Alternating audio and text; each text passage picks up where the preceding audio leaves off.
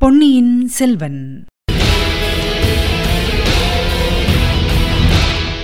வணக்கம் நீங்கள் கேட்டுக்கொண்டிருப்ப தமிழசேஃபம் தமிழசேஃபமில் இனி நீங்கள் கேட்கலாம் பொன்னியின் செல்வன்.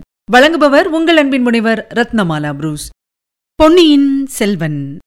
பாகம் மூன்று. கொலைவாள். அத்தியாயம் இருபத்தி இரண்டு. அது என்ன சத்தம்? ஓடை அருகில் வந்ததும் படகில் வீற்றிருந்த அரசிளங்குமரி குந்தவிதான் என்பதை வந்தியத்தேவன் நன்கு தெரிந்து கொண்டான். ஆழ்வார்க்கடியான் அவ்விடத்தில் நிற்கவே வந்தியத்தேவனும் தயங்கி நின்றான். அப்பனே ஏன் நிற்கிறாய்? இளைய பிராட்டி வெகுநேரமாய் உனக்காக காத்திருக்கிறார். படகில் ஏறியதும் இளவரசர் வந்துவிட்டார். பத்திரமாயிருக்கிறார் என்ற நல்ல சமாச்சாரத்தை முதலில் சொல். உன்னுடைய வீர பிரதாபங்களை அளந்து கொண்டு வீண் பொழுது போக்காதே. நான் திரும்பிப் போகிறேன். பழையாறையில் இன்றைக்கு நாம் கலவர பிசாசை அவிழ்த்து விட்டு விட்டோம். அதை மறுபடியும் பிடித்து கூண்டில் அடைக்க முடியுமா என்று பார்க்கிறேன். உன்னுடைய தடபுடல் சாகசங்களினால் எத்தனை தொந்தரவுகள் நேரிடுகின்றன? என்று ஆழ்வார்க்கடியான் சொல்லிவிட்டு வந்த வழியாக விரைந்து திரும்பிச் சென்றான். வந்தியத்தேவன் மனத்தில் ஒரு பெரும் வியப்பு ஏற்பட்டது. இவன் எப்படி எல்லா விவரங்களையும் தெரிந்து கொண்டிருக்கிறான்? இத்தனைக்கும் நம்மை ஒரு விவரமும் கேட்கவில்லை. வெறும் ஊகமா? அல்லது எல்லாம் அறிவானா? ஆண்டிகளில் பரம்பரை ஆண்டி என்றும் பஞ்சத்துக்கு ஆண்டி என்றும் இரண்டு வகை உண்டு. ஒற்றர்களிலும் அப்படி இருவகை உண்டு போலும். நான் அவசரத்துக்கு ஒற்றனானேன். ஆகையால் அடிக்கடி சங்கடத்தை வருவித்துக் கொள்கிறேன். இந்த வைஷ்ணவன் பரம்பரை ஒற்றன் போலும். அதனால் ஒருவித பரபரப்பும் இல்லாமல் சாவதானமாக தன் வேலையை செய்து வருகிறான். ஆனால் யாருக்காக இவன் வேலை செய்கிறான்? இவன் தன்னை பற்றி கூறியதெல்லாம் உண்மைதானா? இவ்விதம் யோசித்துக் கொண்டே ஓடை நீர்க்கரைக்கு வந்த வந்தியத்தேவன் ஓடத்திலிருந்த இளவரசியின் முகத்தை பார்த்தான். ஆழ்வார்க்கடியானை மறந்தான். தான் போய் வந்த காரியத்தை மறந்தான். உலகத்தை மறந்தான். தன்னையுமே மறந்தான். ஆஹா! இந்த பெண்ணின் முகம் தன்னை விட்டு சிறிது நேரம் கூட பிரிந்திருக்கவில்லை. கனவிலும் நனவிலும் புயலிலும் மலையிலும் காட்டிலும் கடல் நடுவிலும் தன்னுடன் தொடர்ந்து வந்தது. ஆயினும் என்ன விந்தை? நேரில் பார்க்கும்போது இந்த பெண் முகத்தின் அழகு எதனால் அதிகப்பட்டு காண்கிறது? ஏன் தொண்டையை வந்து அடைக்கிறது? நெஞ்சில் ஏன் இந்த படபடப்பு? சுயநினைவு இல்லாமலே வந்தியத்தேவன் தண்ணீரில் சில அடிகள் இறங்கிச் சென்று ஓடத்தில் ஏறிக்கொண்டான் இளவரசி ஓடக்காரனை பார்த்து சமிக்ஞை செய்தாள். ஓடம் நகரத் தொடங்கியது. வந்தியத்தேவனுடைய உள்ளமும் ஊஞ்சலாடத் தொடங்கியது. நிமித்தக்காரா? இளவரசர்களுக்கு மட்டும்தான். நீ நிமித்தம் சொல்வாயா? எனக்கும் சொல்வாயா? நிமித்தம் எப்படி சொல்வாய்? வானத்து கிரகங்களையும் நட்சத்திரங்களையும் பார்த்து சொல்வாயா? அல்லது காக்கை குருவிகளை பார்த்து சொல்வாயா? கைரேகை பார்த்து சொல்வாயா? முகக்குறி பார்த்துதான் சொல்வாயா? முகக்குறி பார்த்துதான் சொல்வாய் போலிருக்கிறது இல்லாவிட்டால் ஏன் என் முகத்தை வெறுத்து பார்த்துக் கொண்டிருக்கிறாய்? இப்படி செய்தாயானால் உயர்குலத்துப் பெண்கள் யாரும் உன்னிடம் நிமித்தம் கேட்க முன்வர மாட்டார்கள் என்று அரசிளங்குமரி கூறியது. வந்தியத்தேவன் செவிகளில் இனிய கிண்கிணி நாதமாக கேட்டது. அம்மணி நிமித்தம் பார்ப்பதற்காக தங்கள் முகத்தை பார்க்கவில்லை. எங்கேயோ எப்போதோ பார்த்த முகம் போல் இருக்கிறதே என்று ஞாபகப்படுத்திக் கொள்ள முயன்றேன். தெரியும் தெரியும். நீ மிக்க மறதிக்காரர் என்று எனக்கு தெரியும். நான் ஞாபகப்படுத்துகிறேன். ஏறக்குறைய நாற்பது நாளைக்கு முன்னால் குழந்தை ஜோதிடர் வீட்டில் முதன் முதலாக பார்த்தீர். பிறகு அன்றைக்கே அரசலாற்றங்கரையில் பார்த்தீர். அம்மணி நிறுத்துங்கள். தங்கள் வார்த்தையை நான் நம்ப முடியவில்லை. நாற்பது நாளைக்கு முன்புதானா தங்களை முதன் முதலாக பார்த்தேன்? நாற்பதினாயிரம் ஆண்டுகளுக்கு முன்னால் பார்க்கவில்லை? நூறு நூறு ஜென்மங்களில் நூறாயிரம் தடவை தங்களை பார்க்கவில்லையா? மலை அடிவாரத்தில் பார்க்கவில்லையா? குன்றின் உச்சியிலே பார்க்கவில்லையா? நீர்ச்சுனையின் ஓரத்தில் பார்க்கவில்லையா? அடர்ந்த காட்டின் மத்தியில் கொடும் புலியினால் துரத்தப்பட்டு ஓடி வந்த தங்களை நான் காப்பாற்றவில்லையா? வேலெறிந்து அந்த புலியை கொல்லவில்லையா? அப்போது நான் காட்டில் வேட்டையாடித் திரிந்த வேடுவனாயிருந்தேன். விதவிதமான வர்ணச் சிறகுகள் உள்ள அழகழகான கிளிகளை வலை போட்டு பிடித்துக் கொண்டு வந்து கொடுத்தேன்.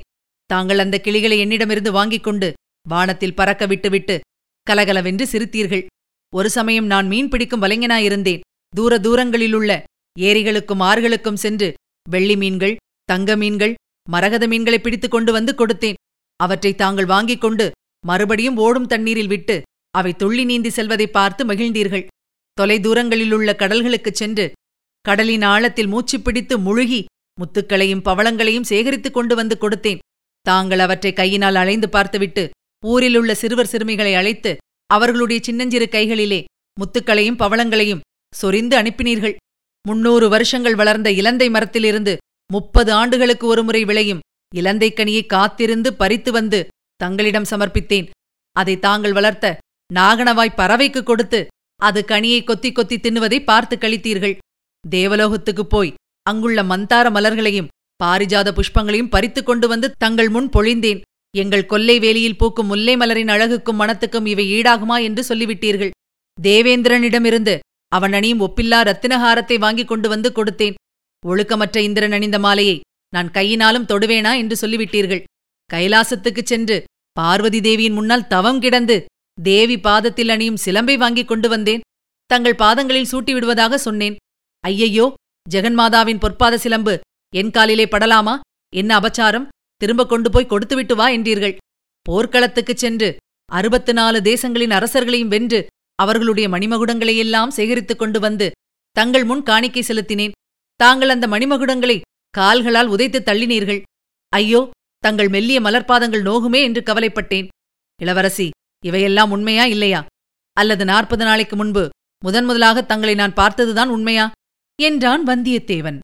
அப்படியும் அவன் பேசி முடித்து விட்டதாக காணப்படவில்லை. தேவி இன்னொரு ஞாபகம் வருகிறது.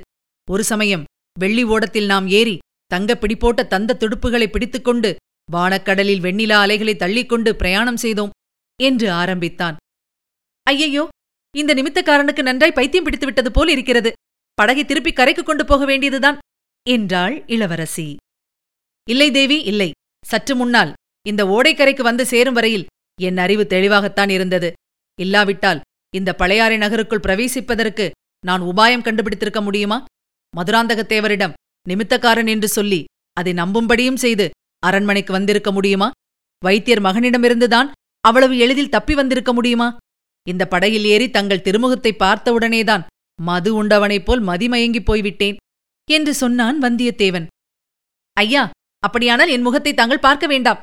இந்த ஓடையின் தெளிந்த நீரைப் பாரும் நீல வானத்தைப் பாரும் ஓடைக்கரையில் வானலாவி வளர்ந்திருக்கும் மரங்களைப் பாரும் அரண்மனை மாடங்களைப் பாரும் பளிங்குக்கல் படித்துறைகளைப் பாரும் இந்த ஓடையில் பூத்திருக்கும் ஆம்பல் மலர்களையும் செங்குள நீர் பூக்களையும் பாரும் அல்லது இந்த செவிட்டு ஓடக்காரனின் முகத்தையாவது சற்றே பாரும் அவ்விதம் பார்த்துக்கொண்டே தாங்கள் போன காரியம் என்ன ஆயிற்று? காயா பழமா என்று சொல்லும். இளவரசரை அழைத்து வந்தீரா? சௌக்கியமாயிருக்கிறாரா? எங்கே விட்டு வந்தீர்? யாரிடம் விட்டு வந்தீர்? என்று முதலில் தெரியப்படுத்தும். பிறகு இங்கிருந்து புறப்பட்டது முதல் நடந்தவை எல்லாவற்றையும் சொல்லும் என்று இளவரசி கூறினாள். அதற்கு வந்தியத்தேவன் தேவி தங்களிடம் ஒப்புக்கொண்டு போன காரியத்தை வெற்றிகரமாக முடித்திராவிட்டால் தங்களிடம் திரும்பி வந்து என் முகத்தை காட்டியிருப்பேனா? இளவரசரை இலங்கையிலிருந்து அழைத்துக் கொண்டு வந்தேன்.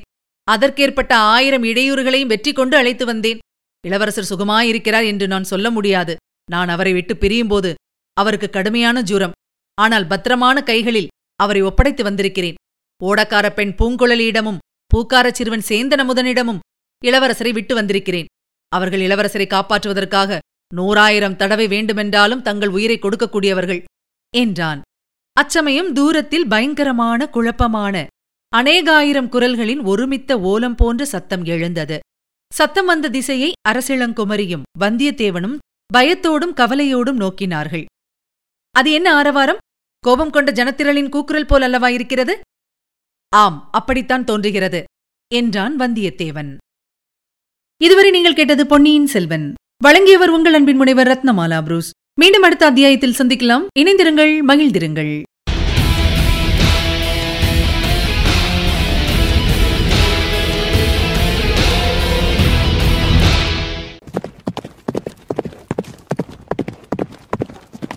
பொன்னியின் செல்வன்.